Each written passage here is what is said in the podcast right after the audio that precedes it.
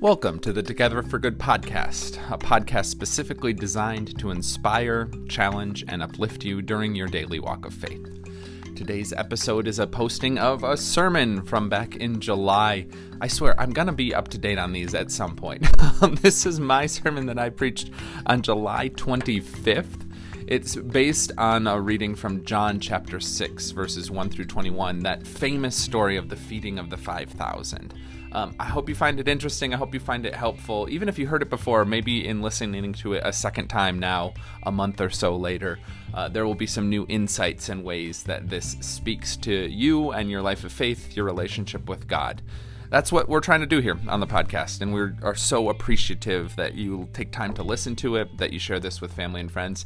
If you think of it, feel free to leave us a review on iTunes. If you go to the iTunes store and look up the podcast, a review and a rating helps other people discover it. It really does um, help folks find the podcast, which is what we're hoping to do. We're hoping that this can be a resource for all sorts of people across the country. But now, uh, without further ado, here's a sermon from July 25th. I had a great group of friends growing up who lived right in the same neighborhood as me. And so we spent a lot of time together. But at this point in the summer, towards the end of July, we started to get a little bit bored. We were tired of the same old video games, tired of watching baseball on TV. We had already seen all the new summer movies, and it was just too early to start playing touch football, we felt.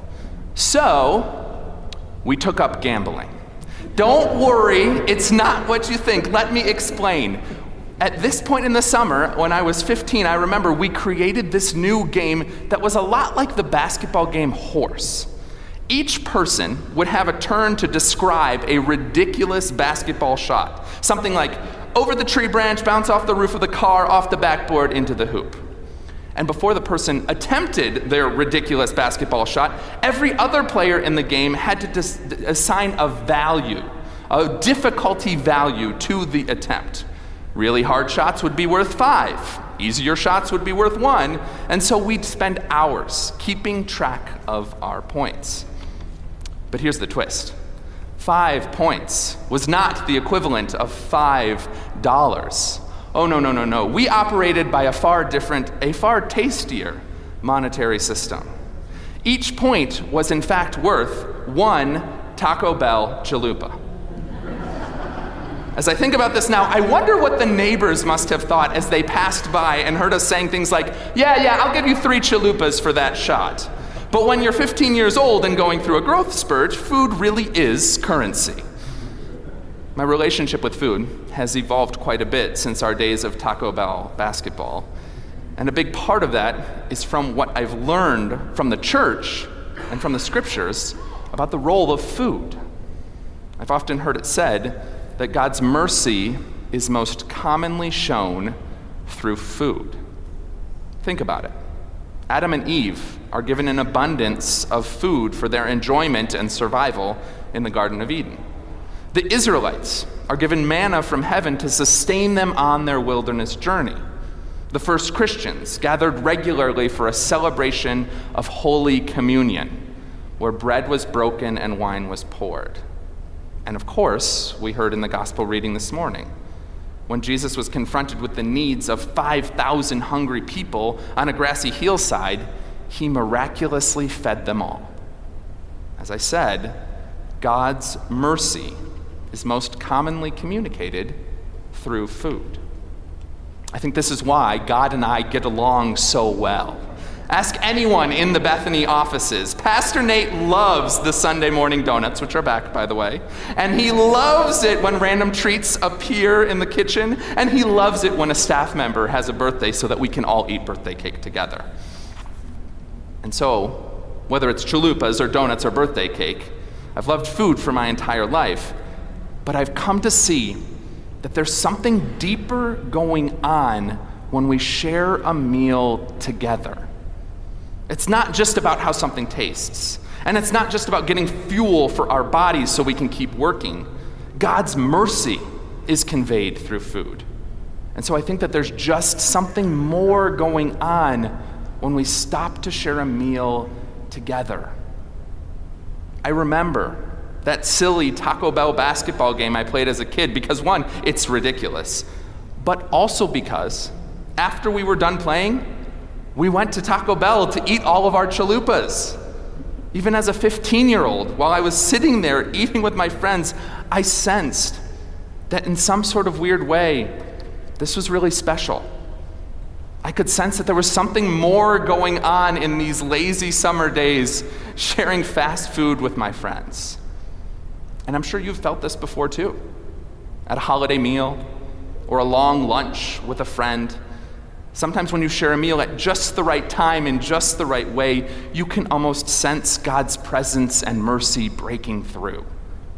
You get a glimpse, just on the edge of your awareness, that there's something more going on here than just food being eaten. Something holy is taking place through an ordinary meal. I want us to bring this type of awareness into the reading of the gospel today. This is a famous story that you've likely heard dozens of times before. The feeding of the 5,000 is actually the only miracle that appears in all four of the gospel accounts. We read this almost every year in some way, shape, or form. But I want us to move slowly through it because there's something more going on here than just 5,000 people eating on a hillside. God's mercy and God's hope for the world was revealed that day through Jesus' actions. And so, as we move slowly, if you want to have your bulletin out so you can see some of the specific verses I'm referencing, that wouldn't be the worst idea. As we look carefully at this gospel text, we're, we're familiar with what the, the sequencing of events, I should say. A large crowd, crowd has gathered and followed Jesus to the other side of the Sea of Galilee, and there's tons of people there. And eventually lunchtime rolls around, and so people got to eat, and they look now with me at how Jesus responds in verse 5. Jesus looks at all the people there on the hill with him, and he has compassion for him. He asks Philip, How are we going to feed them? There's no reason that Jesus needed to be concerning himself with this question, but there's something more going on here. You see, Jesus didn't just perform a miracle on the hillside that day, he was showing people what the kingdom of God is really like. All of Jesus' actions are intentional and specific and designed to help us better understand God's hope for the world. God hopes that we'll have compassion for those who are in need right in front of us. Oh, but there's more. Look now what happens in verse 9 we learn that Andrew has discovered a boy who has some bread and a few fish that he's willing to share. And Jesus says, I can work with that. And so in verse 11, Jesus takes this food and he gives thanks. He didn't have to do that either.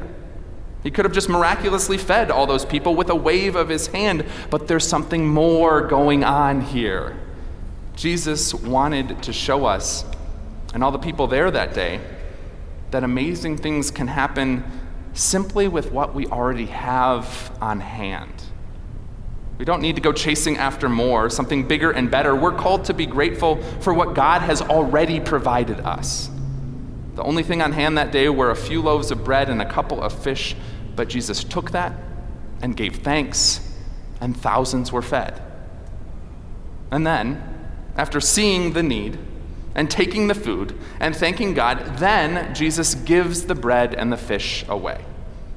All of these little actions from Jesus that day are a part of God's hope for our world.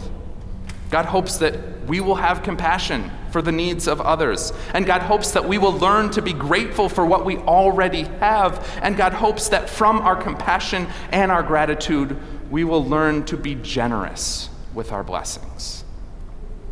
It wasn't just a picnic on a hillside, there was so much more going on that day. The feeding of the 5,000 miracle was Jesus showing us God's vision for what the world could be like. Through this miracle, Jesus showed us a new way of living where compassion and gratitude and generosity define our actions. When you share a really good meal with friends or loved ones, it's hard to fully explain the joy that it can bring. You think about that big Thanksgiving table where there's just something more going on than all the food spread out in front of you. There's something undeniably holy. There's something happening on a spiritual level that I don't know if we'll ever fully understand. And the truth is, when we live in a way that reflects God's hopes for the world, the same type of thing happens. When we do our best to act with compassion and to cultivate gratitude and to practice generosity, it's just a better way to live. I can't explain it, but I've experienced it. There's just something more going on when we tune our lives to the rhythms of Jesus. That's the invitation of our faith. Jesus invites us to follow him into a better way of life, into a way that God always hoped we might live. And when we do, lives are changed, the hungry are fed, and the miraculous breaks in again. Amen.